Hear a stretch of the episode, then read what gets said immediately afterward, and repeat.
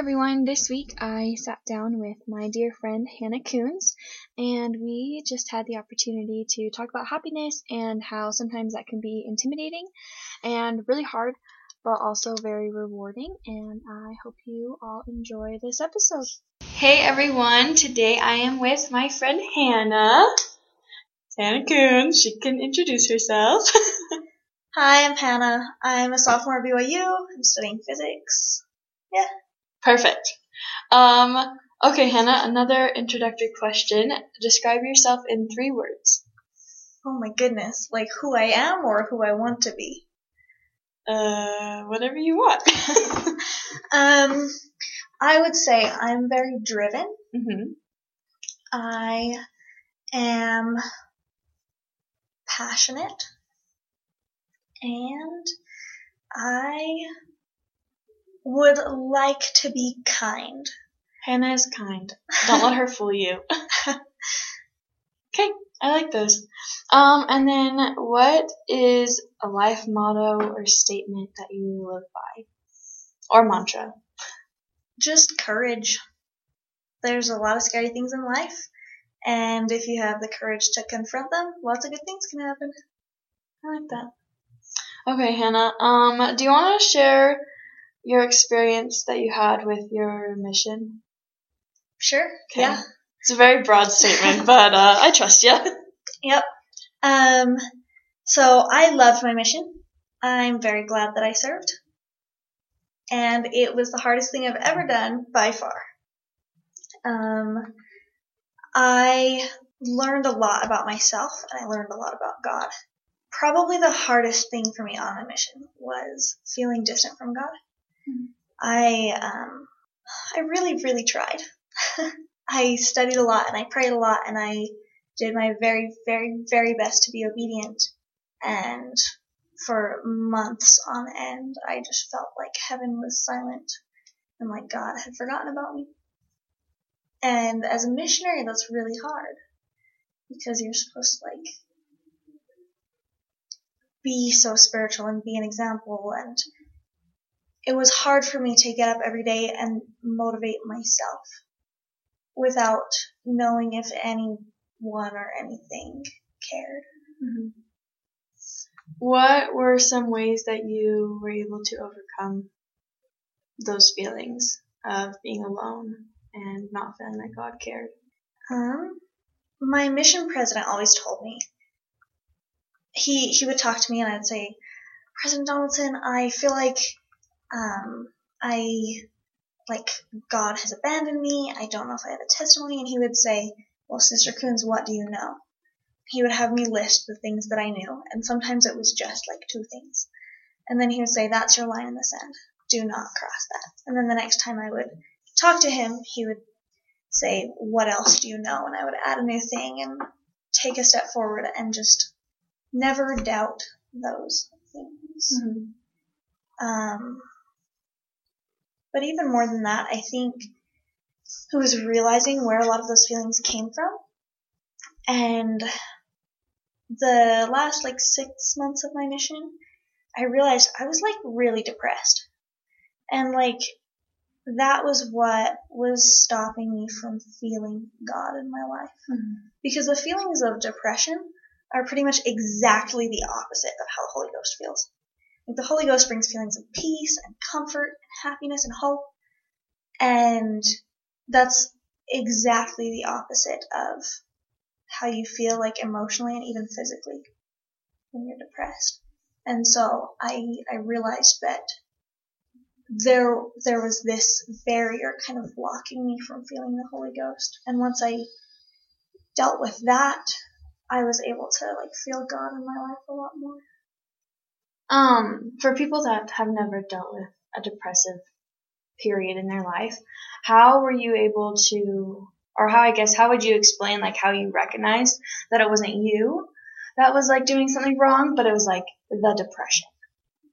Um, I went through a really stressful period, like the the middle six months of my mission, and then when I stopped having those assignments and those areas that were really hard for me, suddenly like everything in my life was good.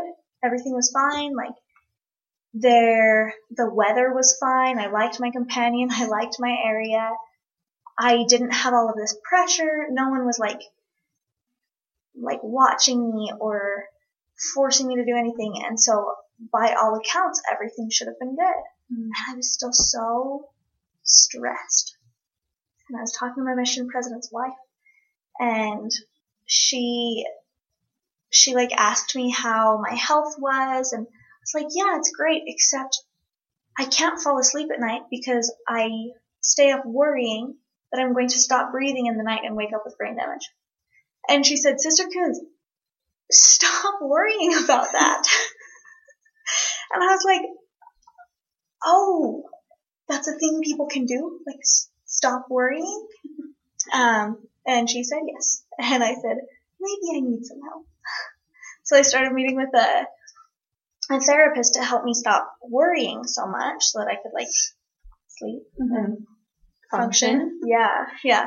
And um, this therapist was like, "Oh, I'm so glad you talked to me when you did because you were headed down a real bad road." I'm like, "Oh, yeah, yeah, you're right." Hmm. So that helped. Um, with kind of like the mindset that a lot of people have with mental health, was it easy for you to accept like the help that you needed? Or does that make sense? Yeah. Yes and no. Um, it was easy for me to go to a therapist and talk to her and accept help from her, accept her suggestions because it felt very contained. Like I could still be independent and hardworking and strong and capable and go to a doctor and take suggestions from a doctor. But it was really hard for me to accept help from the people around me. I told like one ward member that I was really close with and obviously my companion and my mission president, but I didn't let anyone else know what was going on because I I didn't want the stigma and I didn't mm-hmm. want people to think I was weak. Um, um have you changed since then? Of that mindset, I guess.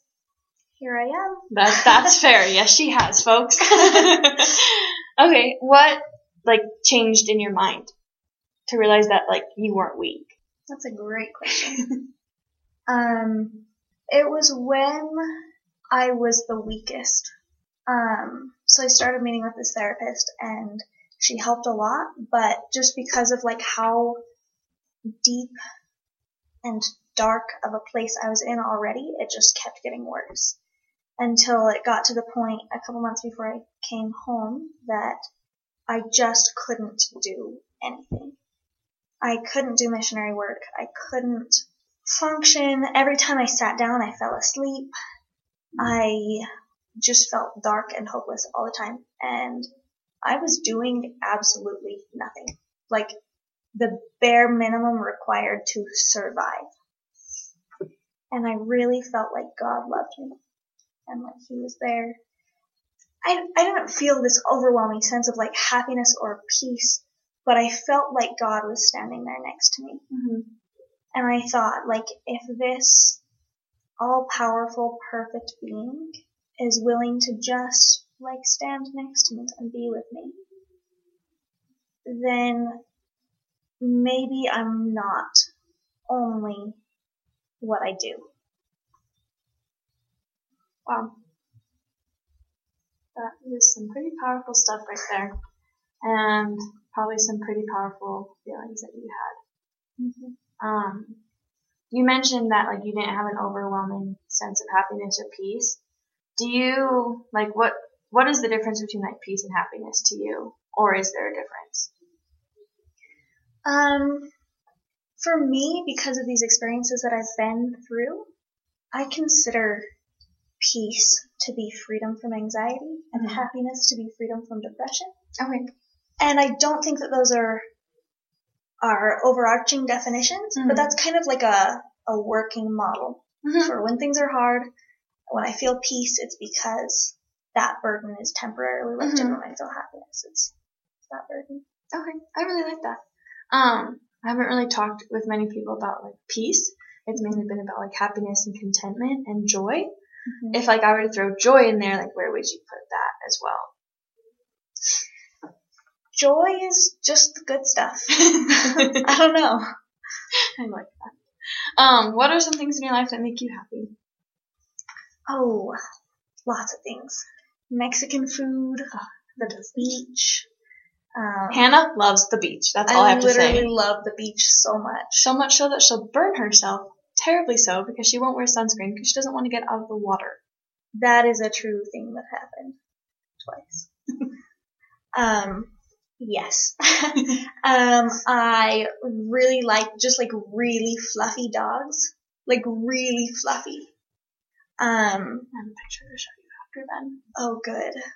Um, I like comfy pajamas and hot chocolate and Christmas lights, lots of stuff.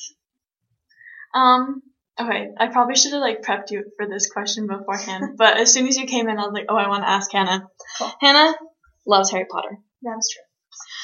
Have there been examples of finding happiness through Harry Potter in your life, or like examples that the characters portray of like choosing happiness? I don't know. I want to like try to throw in Harry Potter into this thing because I feel like Hannah will be able to pull something out of it. Oh, absolutely. You ready?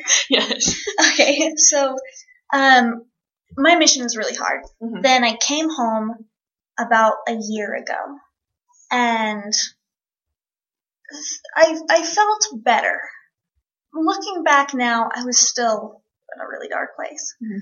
And then like even last summer was really hard. Last semester was just the worst. And I thought I was gonna die. I was so sad. And I felt like I couldn't do anything. The same recurring feelings of like God doesn't care about me, he's abandoned me.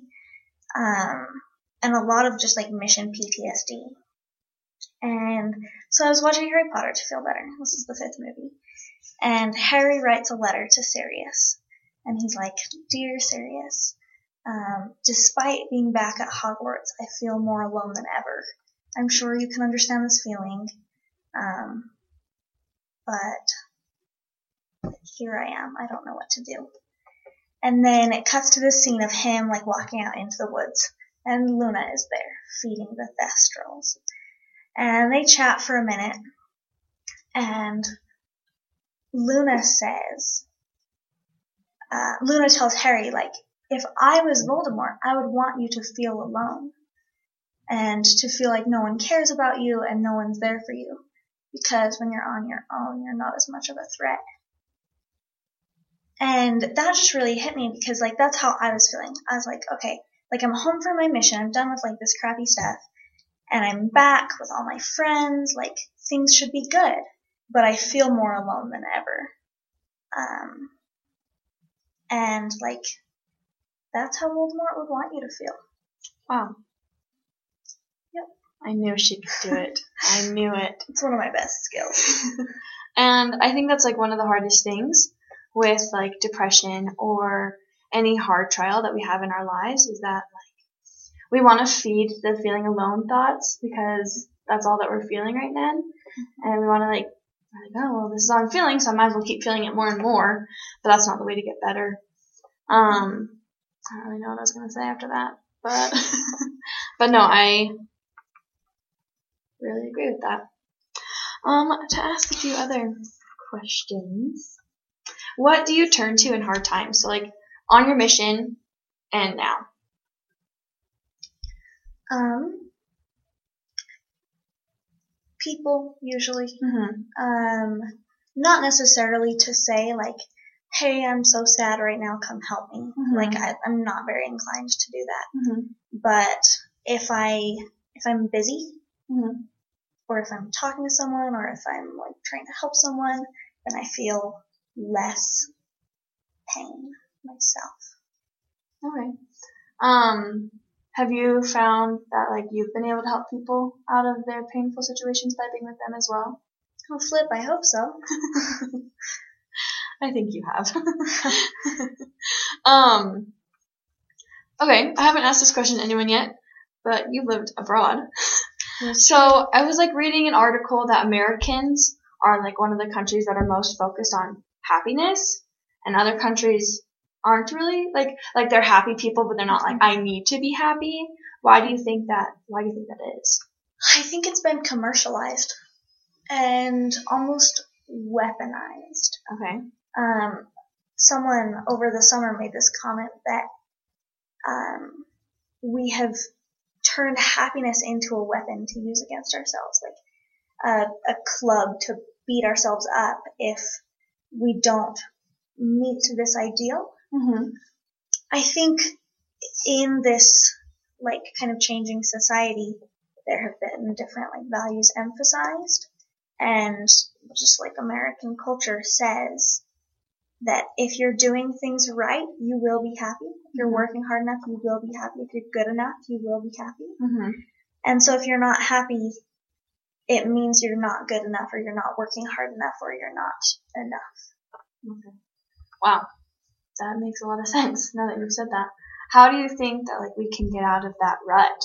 Or that endless spiral, like I don't have a job, therefore I can't go to school, but if I don't go to school I can't get a good job and then I'll have no Mhm. money and Um, this isn't a very broad solution, but in specific cases, it really does help. Um, setting clear goals, um, planning out like this is what I want to accomplish, and if I do these things, then that is success.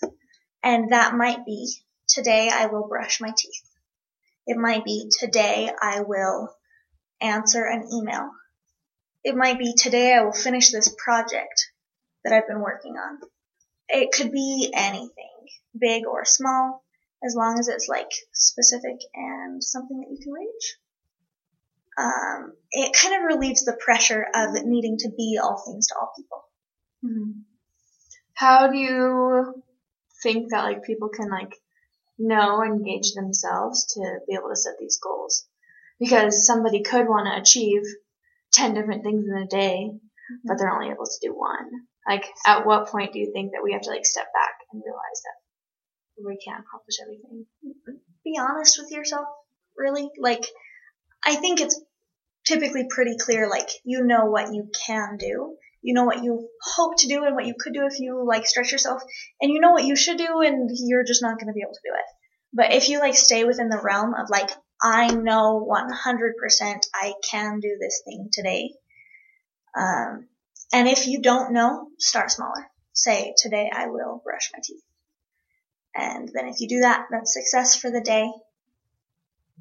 Instead of having these goals like today I will be happy, today I will feel peace, today I will finish everything I need to finish because you're just not going to do that. Mm-hmm. Have you been able, or have you had to do that for yourself? Oh yeah. And have you seen like a noticeable change in like your attitude towards accomplishing certain tasks by setting goals that are reasonable? Yeah, for sure. Especially because it takes off the pressure of all the things that I don't do. It changes my focus. Um, I saw this image once. You just said focus and it reminded me of it. And I like sometimes wish that this was a visual thing because people could see what I was like drawing. But it had a bunch of circles, like Mhm. forever. And then in the middle it just said happy. And then the fo- it said focus on happy. And I think sometimes we feel like we're way out here outside the circle and like we want to be able to be here in the circle, but it's like through those little tasks, like you said, hmm that kind of get us to be where we want to be. It's truly through the little things. Yep. Um, there's a few more questions and then I will let you be. um, what factors do you think contribute to someone's happiness? Or your own? I think you're happy if you are currently doing what you want to be doing. So if you're not happy, change what you're doing or change what you want. I like that. Be an agent to act for yourself and mm-hmm. do what you want to do. Mm-hmm. Um, I have this quote. It's my weekly quote in my planner, actually, from last week. And I just want your opinion on it. Mm-hmm. It's from George Sand. It says, There is only one happiness in life to love and to be loved. What does that quote mean to you? That's a really scary thing. And it doesn't sound scary, but it kind of is. Mm-hmm. Um, loving someone is a very vulnerable act. And allowing yourself to be loved is also very vulnerable. Because if you want to feel loved for who you are, not for who you pretend to be. But that means someone has to know who you are. Mm-hmm. And it's like, it can be hard to get to that point. Um, and so I think sometimes we sabotage our own happiness by um, not giving love when we feel it and not accepting love when we want it. I don't know if that's what you're looking for. No, but- yes, that's perfect. Sometimes you're just so deep. I have no responses, but it's a good thing.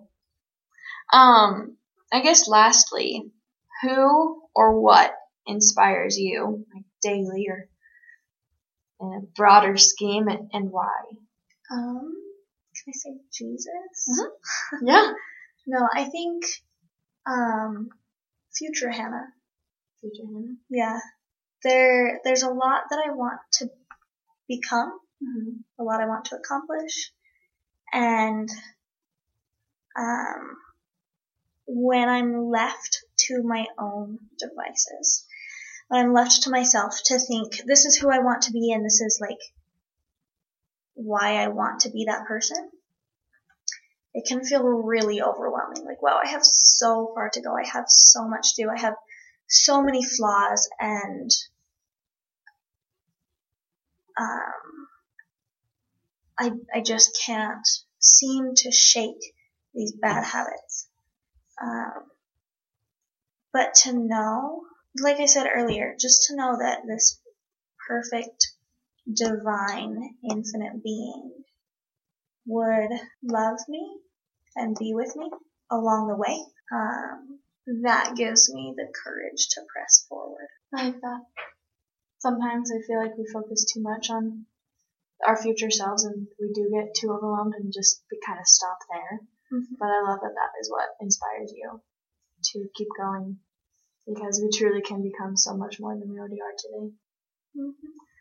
But thank you so much for sitting down and chatting with me. I really appreciate it. Yeah, no worries. Okay. Bye everyone. Bye. I hope everyone enjoyed that episode. I know I did. I just love Hannah and her sweet, sweet spirit. Also, on a side note, um, I will be now published on Google Play Podcasts and Spotify Podcasts. So look out for those within the next 24 to 48 hours. Um, so yeah, so more people can listen, which is super exciting. Spread the word, tell your friends. Don't really know what else to say. Okay. Have a good week, everyone. Bye.